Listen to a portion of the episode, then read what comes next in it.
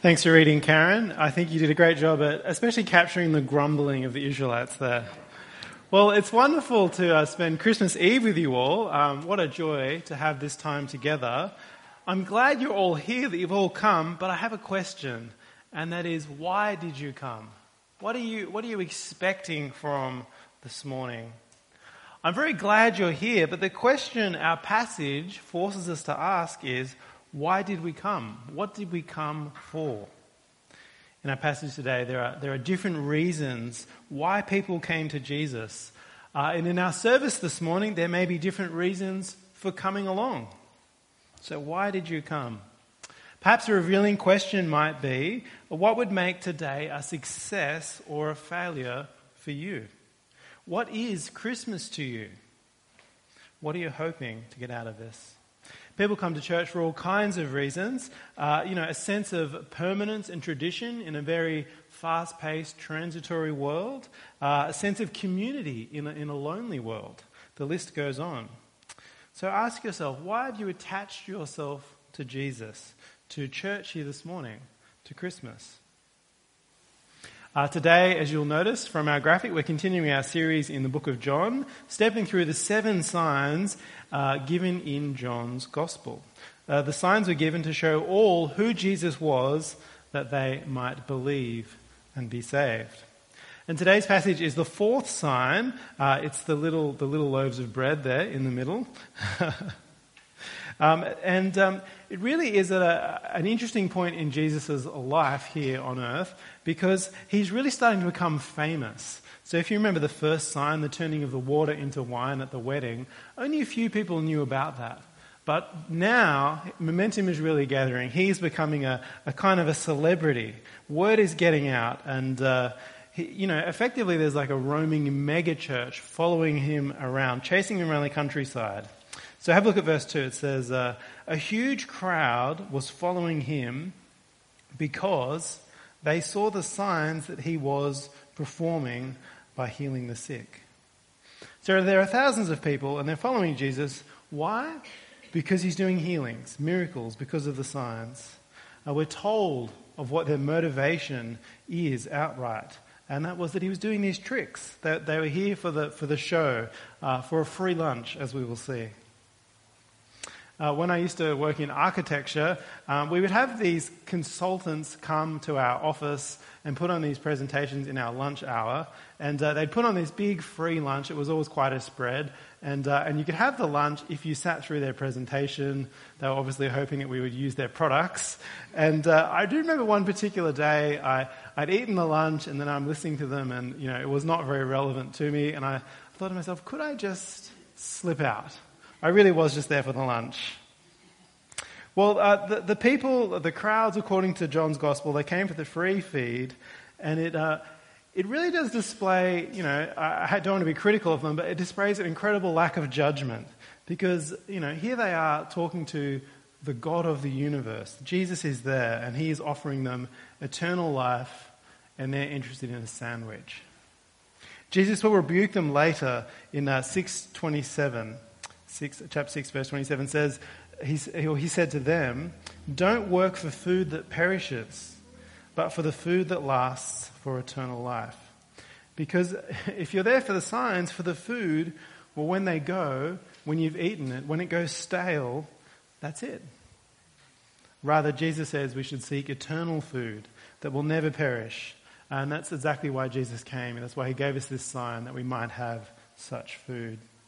And so let's have a look at our passage. We're going to look at it pretty simply, what happened, and then we'll, we'll dig a bit deeper after we've gone through it. So, firstly, what happened? You can follow along in your little outline if you find that helpful, or there's some slides. Well, verse 3, we see uh, the basic setting. It's a mountainside, and the huge crowd have gathered.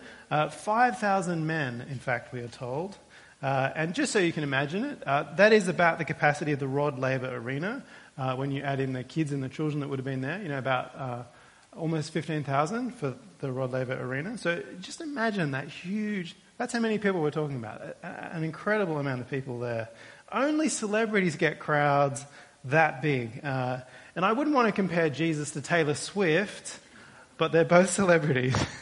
the point is, it's a huge crowd.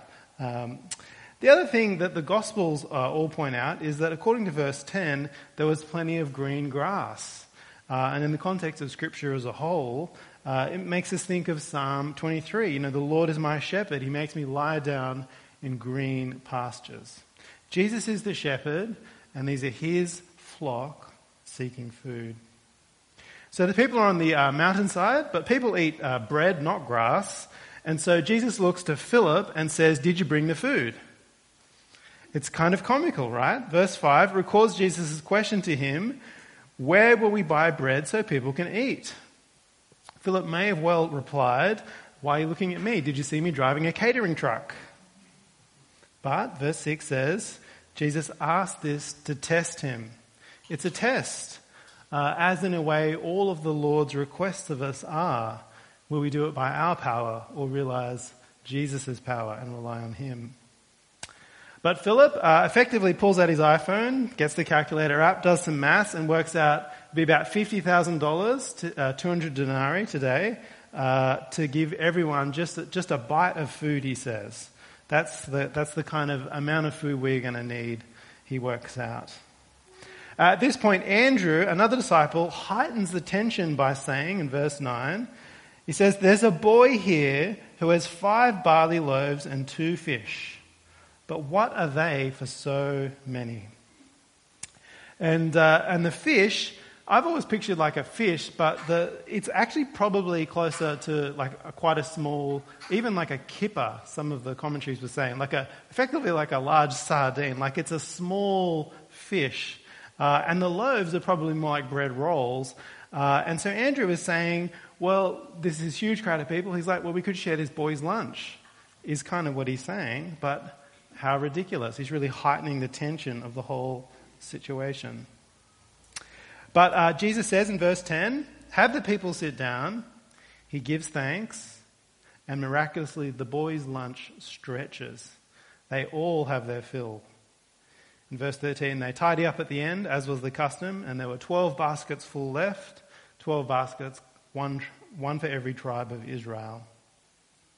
And so the basic meaning is, is pretty clear and simple, isn't it? Jesus can feed God's people. He can supply, sustain, fill, and satisfy. But uh, let's, uh, let's think about, um, you know, what happened before. You know, what is the context of this event? You know, as we think about some of the Old Testament events that Jesus' actions here are meant to connect us back to. And there are two kind of really clear ones. And the first is the Passover the Passover, mentioned in verse 4. Did you notice it? It said, Now the Passover, a Jewish festival, was near. And we're actually going to look at more, uh, more of the significance of the Passover in John chapter 6 next time. We're in John chapter 6, which will be Sunday week after, after New Year's uh, Eve Sunday. so in a couple of weeks, we'll, um, we'll come back to this, uh, the Passover and what that meant, uh, as we look at the next miracle in John the, the walking of the water. But, um, but here, uh, at the Passover meal, it, it, relates to kind of this making of the food by Jesus, uh, because in the Passover meal, you remember in the, in the Old Testament, you would, you would have the Passover meal, you would spread uh, the blood of the lamb on the door, and then people would eat of the meal, and then they would be saved because of that. And so it was, it was important that you ate the meal, and, and that's what is drawn out in John. And that's very much the connection here with uh, the eating of the manna, uh, eating of the bread that Jesus made. Those who ate the meal would be saved. So um, in John's gospel, you kind of have these two miracles. There's the, the feeding of the 5,000 and then the walking on water. And you have this teaching section where Jesus does a whole bunch of teaching. It's called the bread of life discourse. And so he kind of explains a lot of the meaning in this miracle there. And so I'm, I'm going to read a few verses out. So you'll want to keep your finger, I don't know if it's on the next page, but we'll, we'll be going back and forward a little bit to the end of John chapter 6. So have a look at John chapter 6, verse 51. Jesus is explaining the miracle. John 6, verse 51 says, I am the living bread that has come down from heaven. If anyone eats of this bread, he will live forever. The bread that I will give for the life of the world is my flesh.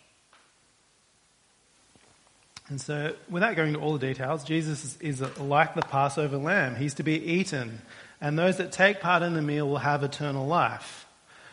Now, I admit that's an odd image, eating Jesus. That's a bit weird. Um, and in fact, you I may know this, but an easy dig for the early Christians by their opponents was to call them cannibals. Because, and then they would read something like this and they would see, they would say, see, look, they're, you know, they're, they're cannibals. They're on about eating each other. Uh, but you'll be relieved to hear the feeding on Jesus is not literal. That would be weird. Uh, you feed on Jesus by believing in him and living by him and for him. You feed on Jesus by being sustained by him as Lord and Savior. There's another aspect uh, to the Passover and to its meaning, uh, very much for the crowd. Uh, it's not really what Jesus had in mind, but it's certainly how many there misunderstood him. For the Passover was a bit like a national holiday for the Jews. So, and historians tell us that it was a, a great coming together of the Israelites from all around, uh, and it was a bit of a rallying point of uh, intense nationalistic zeal. It's like th- this was the, the great moment for them uh, where God rescued them and formed them into the Israelite nation. And for some Jews, the, the Passover in, in this way stood for God kind of doing something miraculous to overthrow the rulers and set them free. And so when Jesus does this miracle, they all go wild. Uh, did you notice their reaction there in verses 14 and 15? It says, When the people saw the sign he had done, they said, This really is the prophet who has come into the world.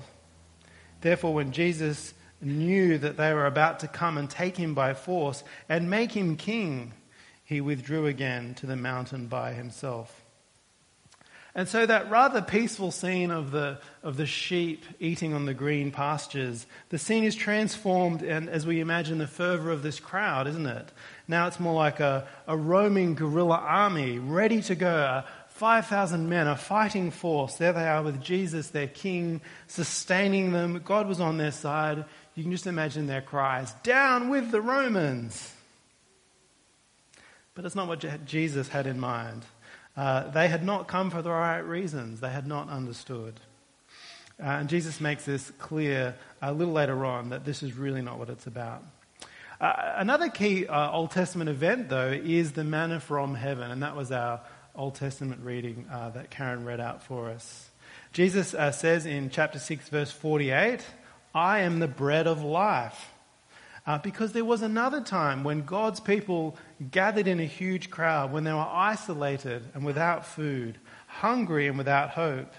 And there God provided them with bread, manna, bread rolls falling from heaven. God cared for them, led them, and they followed on the way to the promised land. so there's many, uh, many parallels, isn't there, with the feeding of the 5,000 and the feeding with the manna. Uh, and so, to tie up some of the loose uh, threads, let's uh, pull them together and consider why it all happened. Why this miracle here? Well, it's a sign that we might believe. And it's very fitting uh, that at Christmas we celebrate when God sent Jesus into the world to save it.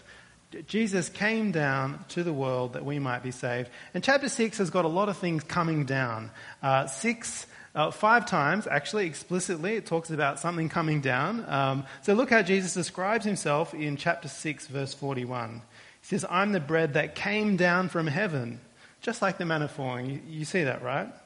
Christmas is the time when Jesus came down from heaven, born as a baby human. Uh, as we said, just like the manna, Jesus is God's gift of life given to us. Uh, and ever since Jesus came down, he said, Believe in me. Repent and believe, he says to the world. But the world says, No, nah, we'd rather not. How can we trust you anyway? Show us a sign.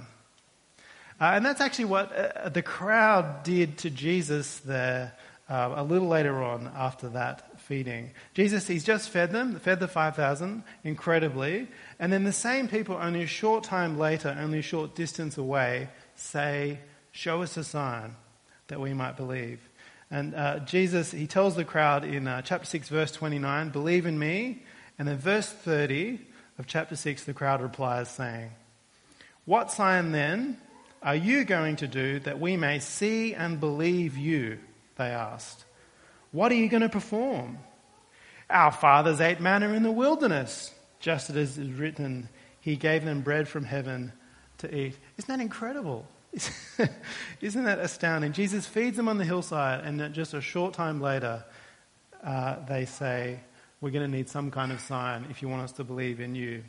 Because to the unbelieving, no sign is ever enough, is it? God gives all enough evidence, enough signs, uh, but they will always ask for more because we are so slow to accept the ones He's already given. We all, we all understandably want to see God at work. We want to have a, a personal relationship with God. We want to feel special. We want to have our own supernatural experience. Uh, but the signs God tells us that He gives, they're not our own uh, personal special dreams or uh, visions or spooky encounters, whatever it is. Rather, the signs God says He will give us, He has in the sending of Jesus, the Son of God, to die for our sins. The other place uh, the New Testament says we can see God at work is uh, by the way He changes the hearts of those He saves. You get that throughout the New Testament, don't you? We can expect to see hearts uh, change. Admittedly, it's a little more subjective than Jesus' birth, death, and resurrection. Uh, but when God works in someone's heart, it is there to be seen that He is at work. Um, and you know, you think of this hungry, hungry crowd on the hillside there, and imagine their shouts of "Down with the Romans!" And then their complaint to Jesus, "Show us a sign." And Jesus had showed them a sign, hadn't he? And God would. Uh, for, for Jesus, he didn't overthrow the Romans that day as they wanted, and yet he turned history around when he changed the heart of the Roman Emperor Constantine. In what was one of the most uh, baffling moments in history, I think, uh, I don't know if you how familiar you are with the history, but the Jews in Jesus' day were certainly being oppressed. And then for the early Christians, after Jesus, it got much worse. They, you know, they were thrown to the animals uh, in the Roman games and those kinds of things. And just when it couldn't get worse, God really does seem to have changed the heart of the Roman emperor, Constantine. And it turned, turned everything around. Um, and I, I, have a little quote here from his uh, testimony. Here he's speaking about how God doesn't allow people to wander in the shadows, but uh, reveals salvation to them. And so Emperor Constantine said, I have experienced this in others and in myself for I walked not in the way of righteousness. But the Almighty God who sits in the court of heaven granted what I did not deserve. And it totally changed the tide of history that the Christians became, went from being horribly persecuted to now they were um, you know, effectively favored and all these laws turned around. It really did change the tide of history. Uh, that's ultimately why we have Christmas. You know, you know, it's the year 2023 AD, which stands for uh, Anno Domini, Latin. I'm probably saying that wrong. But the Anno Domini means in the year of our Lord Jesus Christ. That's our whole culture was changed at that moment when Jesus changed the Roman emperor's heart. And so the crowd on the hill cried, Down with Rome, show us a sign. And Jesus, he didn't bring down the Romans that day, but 300 years later or so, the Roman emperor had his heart changed and Rome was no longer their enemy. Now, it's a bit of a simplification of history, which is always complex. But the point is, Jesus does bring a victory. Uh, but until he returns, it's not by the sword. Rather, it's by changing the hearts of those who believe in him. And his timing is often not what we want. That's the other thing we see in this passage. Uh, the question of, of, the end, of timing, is, is, where I want to end this talk. Because uh, as often as our passage talks about things coming down from heaven, it, it also speaks of things going back up, uh, just not in the timing we may want. Uh, so, for example, uh, chapter 6, verse 54 says, Anyone who eats my flesh and drinks my blood has eternal life, and I will raise him up on the last day. And so Jesus came down, the bread fell from heaven, and we're supposed to eat the bread that he may raise us back up on the last day. Four times the phrase raise him up on the last day is said in chapter 6. And so the story is this the bread came down, but the people said, ah, Show us something special. That isn't what we're looking for. I'm still hungry. And then the bread said, No, I'm it. I'm right here in front of you. Eat, believe never hunger again. And for those who ate, for those who eat, he will take them back up to heaven to live nourished lives eternally with him. But to those who kept looking, who did not eat, well, they're still hungry. And you can meet them today. They're the ones searching, lacking, longing, incomplete, malnourished. They're looking for a sign when the sign was given at Christmas, when God sent his Son into the world to die, that all could live in him. So let me finish uh, where I started asking the question why did you come today? There are many reasons people went to Jesus or go to church. But Jesus came to give us eternal life. And so the reason to come today is to receive eternal life from Jesus and to celebrate this new life together in Him. Let me pray. Most merciful Father, we celebrate your wonder and kindness this week as we remember that you sent Jesus down to save us, to show us that we could have life eternal in Him and be raised up with Him on the final day. And so, Lord, give us the bread of life that we may feed on Him, living for Him, living by Him and under Him, and be saved. In Jesus' name we pray. Amen.